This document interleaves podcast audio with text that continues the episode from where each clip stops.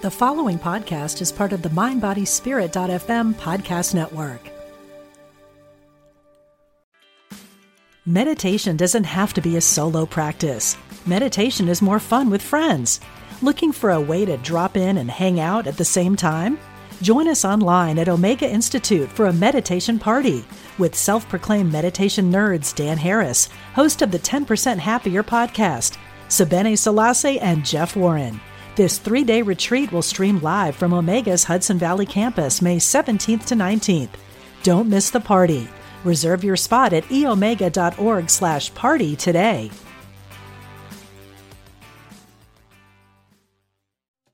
Angels. We all have them. They're our unseen guides, our companions, our teachers, and they're all around us. Sometimes they make themselves known in the most miraculous ways.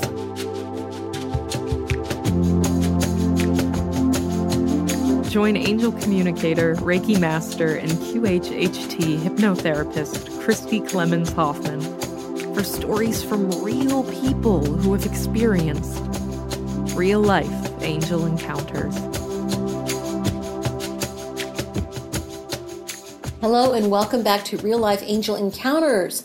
My name is Christi Clemons Hoffman. I am the host of this show, and I'm an angel intuitive. I'm based in Kansas City, Missouri. And you can probably tell from my voice that um, it's continuing to be allergy season around here. So I'm going to try not to cough all over the microphone. I'm going to try to maybe unstuff my nose a little bit. And we're going to talk about some angels around the world. In episode 26 of this podcast, I talked about angels in the Bible, that being the Christian Bible, the Christian tradition we have primarily in the West, but in other places around the world as well. And, you know, in looking into the research behind that episode, I found out that there are angels in other traditions as well. So I wanted to talk about that today. And, you know, just stress that Christianity does not have a corner on the market for angels because angels come from God, and God is not strictly Christian or Buddhist or Muslim or any particular religion. God is God. So let's take a little dive into this. I get my information from two different websites. One is guideangel.com. The other one is anomalian.com. I don't know how to pronounce this, and I'm really sorry about that. It's like anomaly and alien and Anomalian. Ugh, that's probably the best I can do. So let's get cracking on this, okay? So, first of all, is Zoroastrianism, and I know for a fact I'm going to butcher many of these names. I'm sure I'll get emails about it, comments on the Facebook page, so I'm sorry in advance. So, angels, the way that we understand them in Christian society and Western society, I have to say, I'm not Christian, but in Western society, our understanding of angels probably originated with the Asian, the ancient Persian religion of Zoroastrianism, which was begun during the Persian empires of 559 BC to 651 AC, and at the time of Jesus Christ was a very powerful world religion. It's one of the oldest monotheistic religions that you can still find being practiced today, especially in Iran and India. Zoroastrianism recognizes various classes of spiritual beings. And um, these are in addition to the supreme being, also known as Ahura Mazda, the and these beings are called the Amesha Spentas, Yazatas, and Fravashis. Like I said, I'm going to be butchering some names here. And in their practice, Zoroastrians pick a patron angel for their protection and throughout their lives are careful to observe prayers dedicated to their specific angel. Sounds kind of like guardian angels, but not quite, uh, that we would know here in the West. The first class is the Amesha Spentas, or the Zoroastrian equivalent of archangels. Literally, it means beneficent immortals. These are the highest spiritual beings created by Ahura Mazda, their name for God again. And the names of these beings are Vohu Mano, literally good mind, presides over cattle. Asha Vahishta, literally highest Asha, and I'm sure I butchered that name. This is the Amarapspan. Is that right? Amarapspan presiding over Asha and fire. And then we've got Kshathra Vera Vaira. I don't know how that's pronounced. Literally, the desirable dominion, the Amarapspan presiding over metals. Then we have Spenta Armaiti, literally holy devotion, the Amarapspan presiding over the earth. Then we have Harvatat, Harvatat, not sure how that's pronounced, literally perfection or perfection of health, presides over water. And then lastly, we have the Ameretat, literally immortality, the Amarapspan presiding over the earth. So between all of these Amesha Spentas, we've got pretty much everything covered on earth and animals, water. Then we have another order called Fravashis, or guardian angels. These are also known as Arda Fravash, or holy guardian angels. And every person is accompanied by a guardian angel, just like in Western traditions and the idea of guardian angels. And this angel acts as a guide throughout life. They originally patrolled the boundaries or of the ramparts of heaven, but they volunteer to come down to earth to stand by individual people to the end of their days. Ahura Mazda advises Zarathustra to invoke them for help whenever he finds himself in danger in Zoroastrian's holy, holy texts. If not for their guardianship, animals and people could not have continued to exist because the wicked Druj would have destroyed them all. The Fravashi also serves as an ideal which the, stroll, which the soul should strive for and emulate, and ultimately becomes one with after their death. They manifest the energy of God and preserve order in creation. They're said to fly like birds and are often pre- represented by a winged disc, sometimes with a person superimposed on it. Literally adorable ones, a created spiritual being worthy of being honored or praised. Like the Amesha Spentas, they personify ideas and virtues, or concrete objects of nature. The Yazatas are ever trying to help people and protect us from evil. Next, I want to talk about angels in Buddhism. So, in the Buddhism philosophy, faith, it's not really a religion, so I can't call it a religion, but in the Buddhist tradition, the equivalent of angels are devas. Not divas like a pop star, but D E V A S, diva. Maybe it's pronounced deva, or celestial beings. Some schools of Buddhism also refer to Dharmapalas or Dharma protectors. The Dharma, of course, is the, uh, the group. The Tibetan Buddhism, or Tibetan Buddhists, for instance, um, celebrate devas as emanations of bodhisattvas or enlightened beings. Different schools of Buddhism, though, have different important devas, and they're often derived from pre Buddhist cultures and religions and not directly from Buddhist philosophy. So, yeah, angels are ancient beings. We've always had them around us. Devas or devas are spiritual beings by nature. Their form is usually described as bodies or emanations of light or energy. They are, however, depicted in physical form, and there are many images of devas or dharmapalas, particularly in Tibetan Buddhist iconography. And you've probably seen these. Here in Kansas City, we've got this beautiful art museum called the Nelson Atkins, and they've got a very impressive Asian art collection with plenty of statues of devas, of angels, of you know all kinds of beings from the um, from the Buddhist and the Asian cultures, right? So kind of a nice collection there. Now devas don't usually interfere in human affairs, but Lama Surya Das, the famed Buddhist teacher, notes that they have been known to rejoice, applaud, and rain down flowers for good deeds performed in the world.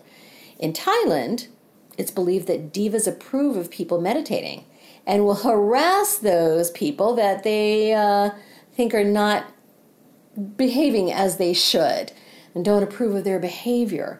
Uh, the Christian tradition, we don't really see angels doing that. That might be more of guides or you know, nature spirits, something like that. Also in Buddhism, the bodhisattva of compassion is known as Kuan Yin in Chinese and Chenrezig in Tibetan.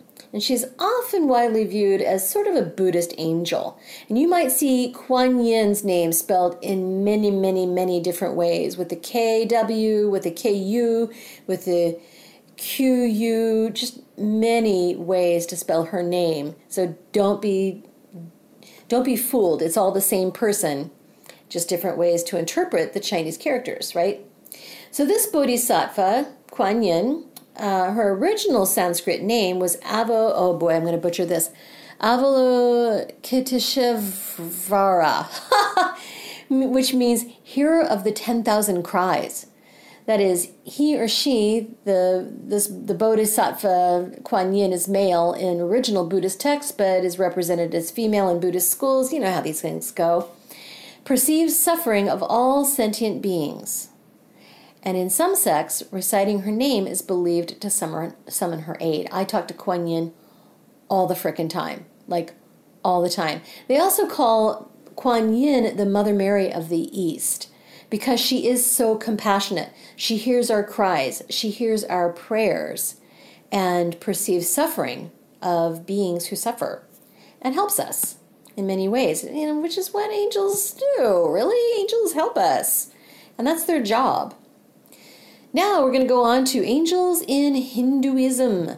So while they're not specifically referred to as angels, Hinduism does have many different types of spirit beings who act in a similar way.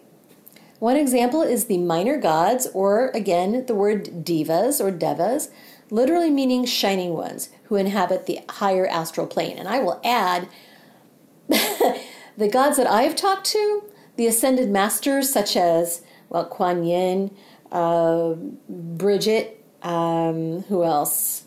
Um, oh, Saint Germain, uh, Apollo. They don't want to be called minor deities. They say, We're deities, thank you very much.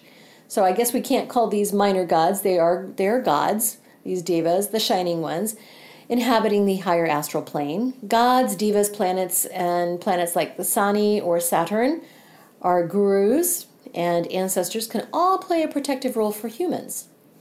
So also in Hinduism are asuras, which are evil spirits or demons. They're fallen devas, actually, who inhabit the lower astral plane, the mental plane of existence.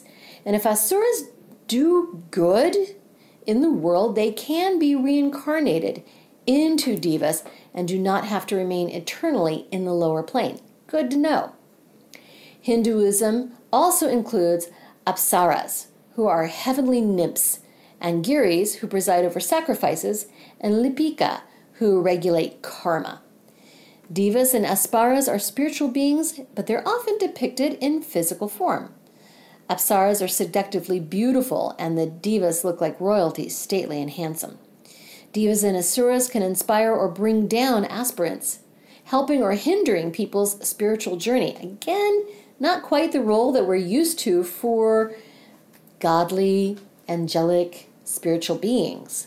But there we are nonetheless. And it's interesting that they note about even though these are etheric beings, they're often depicted with human form. And this is true of archangels and angels. There are only two archangels that have been human before, all of the other angels have not been human. So they don't really have human like bodies, but we'll see them with human bodies and we'll depict them in religious art with human bodies. Same is true around the world. And it makes sense. We want to identify with the folks that we're praying to and talking to and um, that we ask for help. We feel a lot better asking for somebody who's got a physical body. so we'll often depict them that way, right? So, also in Hinduism is this uh, discussion of chakras. These are energy centers within the body. They're wheel like vortices which are inside the body. They actually go through the body, out through the front, and out through the back. The chakras are these just energy centers. They have different emotional qualities, physical organs that they oversee, and they are, you know, always spinning when they're balanced. They can become blocked. They become, can come imbalanced. And the chakras actually play a role with the various angels and angelic beings in Hinduism. And this was fascinating. So, first of all, the base or root chakra, also called the Muladhara, serves for communication with angels from the Yesod of Sphira, and which is foundation or holy remembering or coherent knowledge. So, in that way, the root chakra has to do with knowledge. Interesting, little different take. The sacral chakra, also known as, oh, I'm going to butcher this, Svadhisthana, whew, serves for communication with the principalities from the Netzach Sphira, which is contemplation, initiative, persistence. Of course, in other traditions, the sacral chakra is about creativity. It's about um, imagination, creating things. It's also about our sexual energy, which is creative, right? Then we have the solar plexus chakra in Hindu, Manipura, which is at the navel area, and that serves for communication with the archangels from the Hod Sphira. Represents surrender, sincerity, steadfastness. You know, in the in other traditions, the tradition I'm more used to, the solar plexus chakra has to do with the will and our power, personal power. So that would really pretty much talk about surrender and sincerity, right? Then we've got the anahata or the heart chakra. It serves for communication with the powers in the Tiferet sphere and brings symmetry, balance, and compassion. Of course, compassion is all about the heart chakra, isn't it?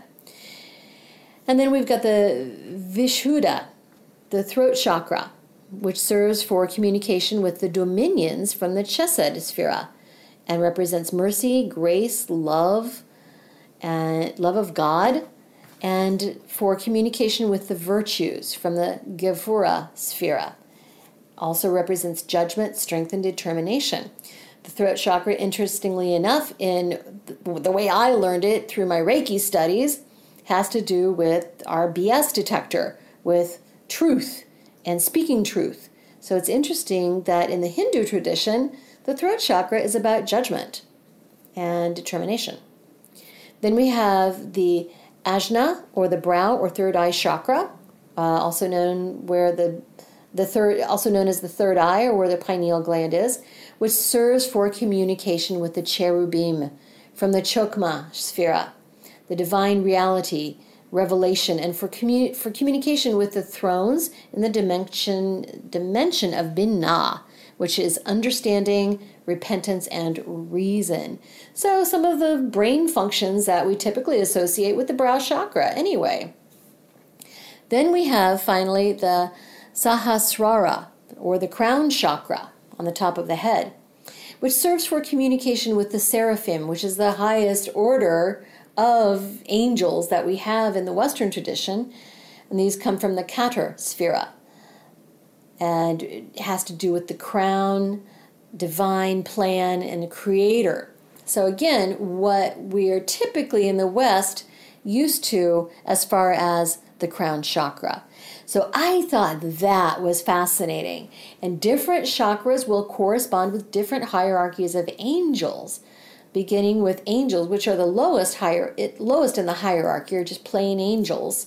Then we get uh, archangels. Then we move up to principalities, thrones, dominions, all the way up to seraphim. So this was interesting, and um, they also have hierarchies of their angels in the Hindu tradition, which I, just fascinates me. It's so interesting when things overlap each other and confirm each other and validate each other, right?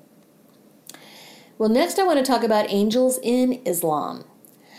Belief in angels is actually one of the six pillars of the Islam faith, or faith without which there is no faith. Whoever does not believe in any of these pillars is not a believer. These pillars are belief in Allah, the angels, the books, the messengers, the last day, and that predestination, both good and bad, comes from Allah. Angels are part of the world of the unseen, which we can't comprehend, which I would have to agree with that. Allah has told them about told us about them in many places in the Quran and via his prophet.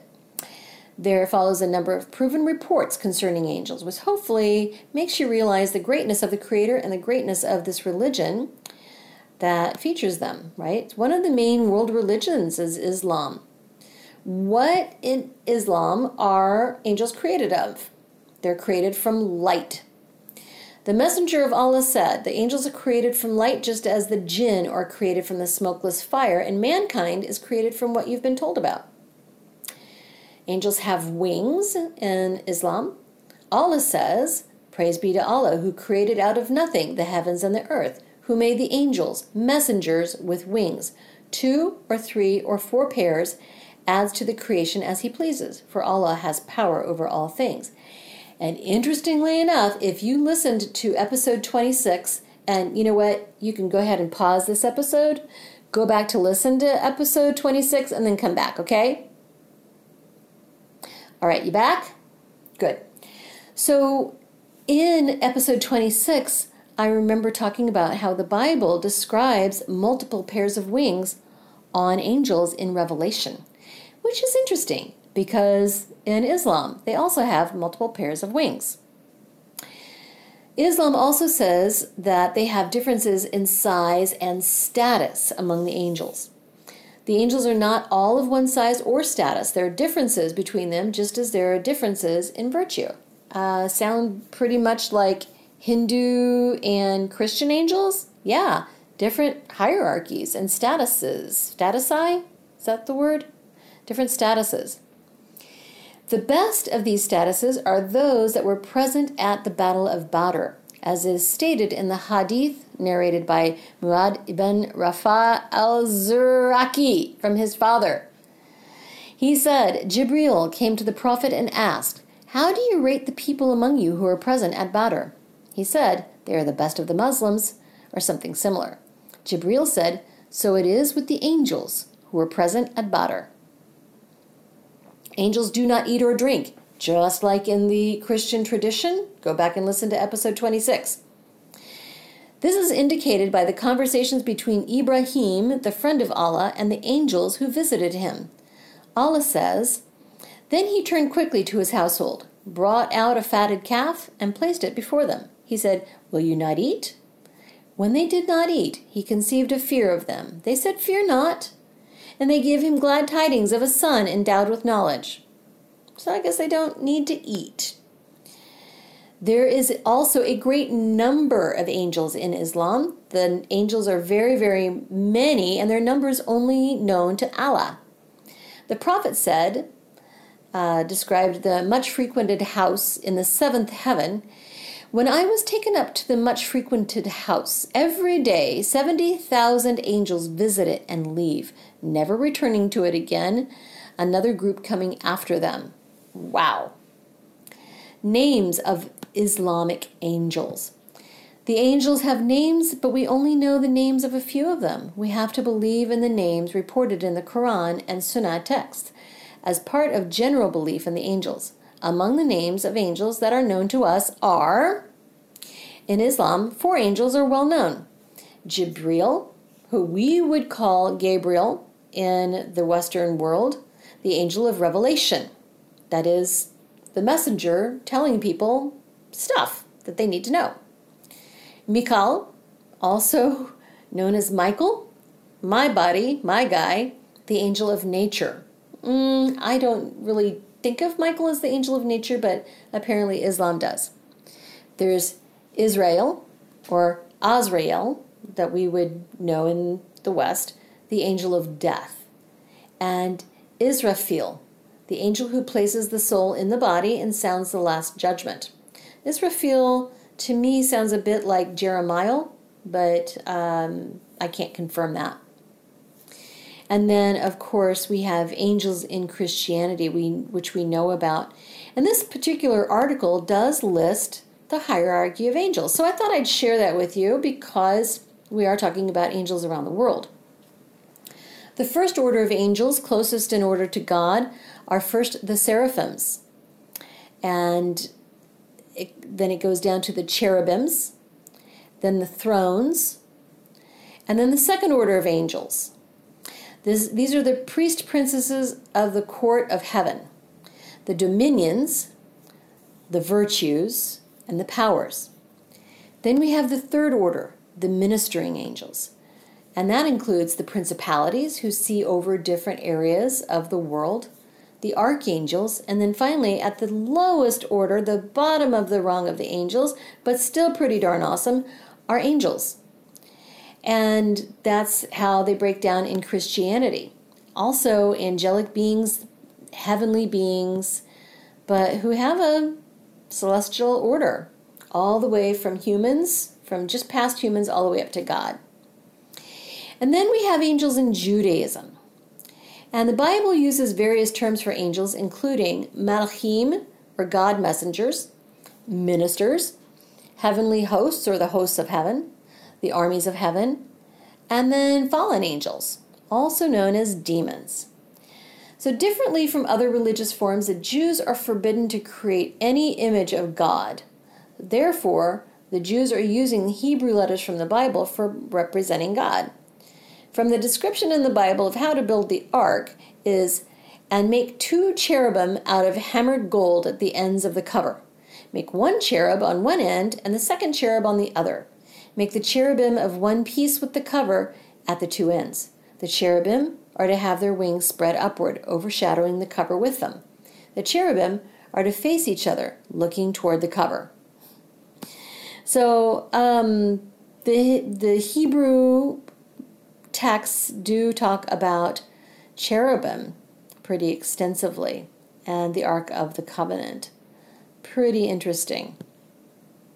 Some additional information about Islam and angels is that according to the Quran, angels are obedient creatures that serve Allah and that cannot be seen or heard by people, though they can be felt.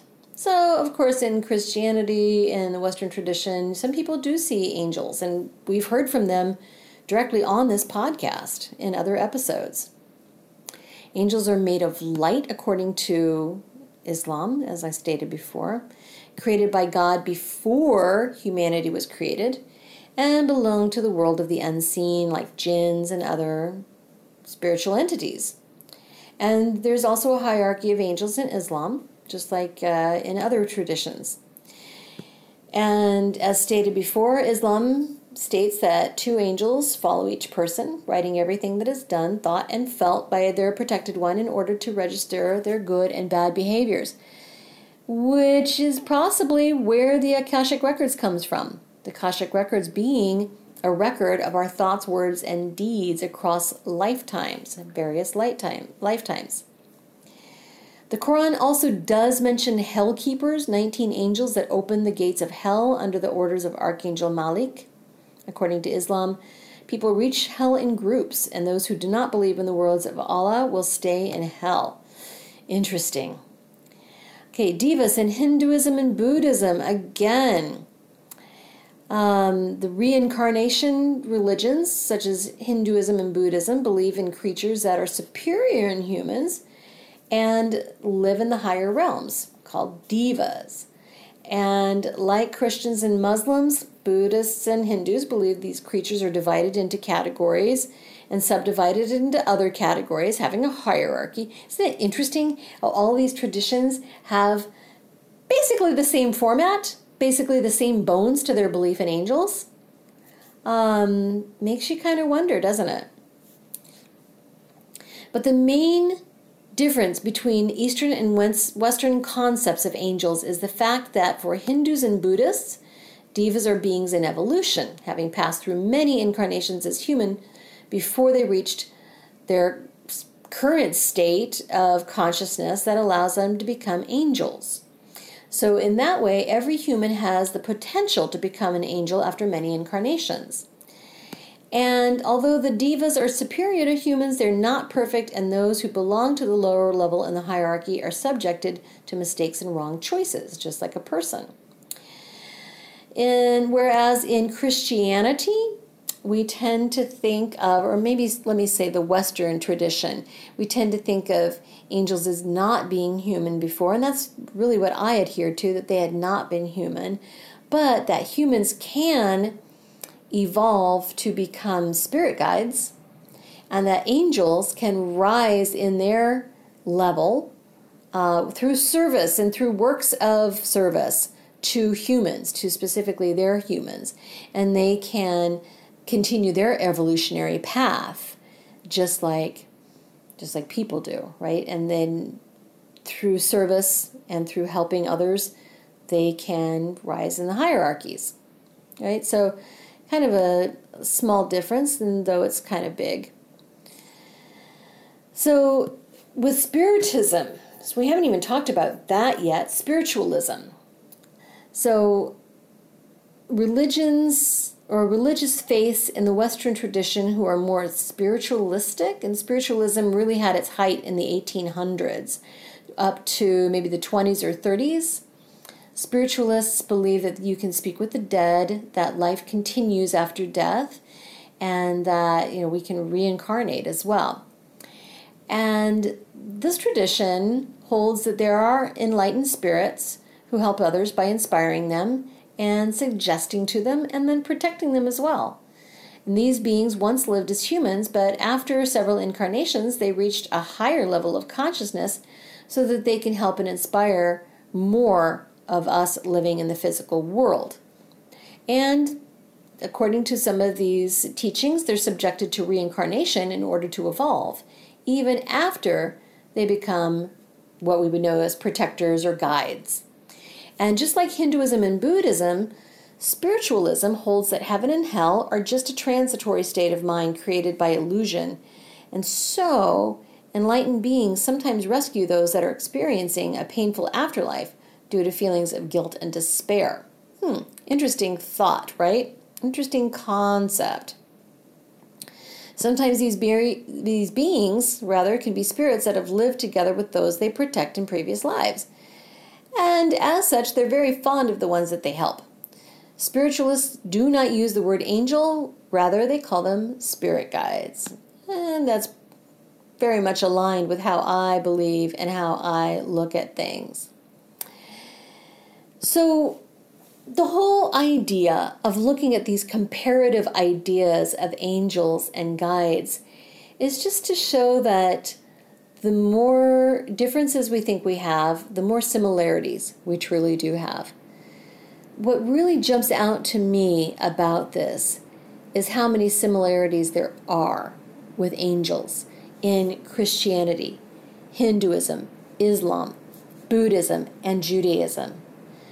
Hierarchy of angels, they oversee various different things we have personal angels who help us, guide us, and instruct us. And these beings are really energetic beings, although we like to depict them with human forms or physical forms. And that they overwhelmingly do have wings, or at least are depicted with wings, which to me is very interesting. So, when we're looking at different religions around the world, I hope that we're looking at them with the lens of we all want the same things rather than we believe different things. And I would hope that we would, as such, be curious and playful almost and have acceptance around these other beliefs playful in the sense of, oh, let me explore, let me find out about this, which is, you know, very akin to curiosity. But just the the playfulness to me has a bit of joy to it as well. There should be joy in talking to people of different faiths and finding out how they believe and how it differs from how we believe. There's a lot of happiness in that, right? And then having some curiosity to ask questions and then to accept what we find in these differences of teachings, opinions, beliefs. Because when we really look at it, all of us are connected. We're all one. And we're all part of the greater picture. Our differences really don't have to divide us, they really don't. And now I'm going to get off my soapbox and get on my other soapbox. and I wanted to remind you that if you're listening to this podcast, there are ways to connect. You can join the Facebook group at Real Life Angel Encounters Facebook group. Join the conversation and comment on all of the episodes, share your stories. You can also share your stories by emailing them to me, Christi, at angelencounterspodcast at gmail.com. We're also on Instagram at Real Life Angel Encounters. And um, yeah, we're on all those platforms, right? But I also wanted to remind you that we are on the Mind Body Spirit app. This is an app where you can find all types of programming, podcasts, spiritual stuff, metaphysical stuff, self help stuff, psychological stuff, psychology, love, relationships, and much more on the Mind Body Spirit FM, app. And Real Life Angel Encounters is part of that. And then lastly, if you have friends, if you have family, if you have coworkers, neighbors, dog walkers, acquaintances, I don't know, that pretty much covers it, right? Please share this podcast with everybody you know. And hopefully they'll want to learn more about angels and talk about angels, and then they'll want to share with their friends. You see how this goes, right? what this does, it expands our audience. And when the audience is expanded, then we have more stuff to draw from. And I really do look to the audience to send ideas for shows. What do you want to know about? What stories do you have? Because I've heard from you. You like to hear each other's stories. You like to know that you're not alone. So please share this out.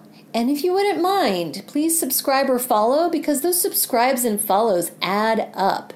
And when people are searching for a podcast about angels, then this one is more likely to pop up and be discovered. So that helps a lot. And then lastly, you can visit my website at radiatewellnesscommunity.com slash real life angel encounters podcast and on that page, there's a link to donate. If you are so guided, I would love to have you donate to cover the cost of the podcast because it's free for you, but it's not free for me. And I don't really like to beg, but if you can spare a little bit of change to donate to the podcast, go to radiatewellnesscommunity.com slash real life angel encounters podcast. And with that, we'll see you next time, my friends.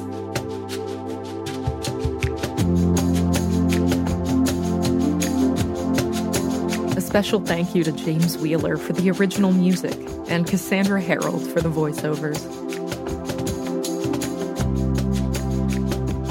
Please subscribe and follow wherever you're listening now. And be sure to tell your friends. The more people know about this podcast, the more great story submissions we get. Submit your own real life angel encounters to angelencounterspodcast at gmail.com. Want to know what your angels and loved ones have to tell you? Schedule an appointment with Christi at radiatewellnesscommunity.com.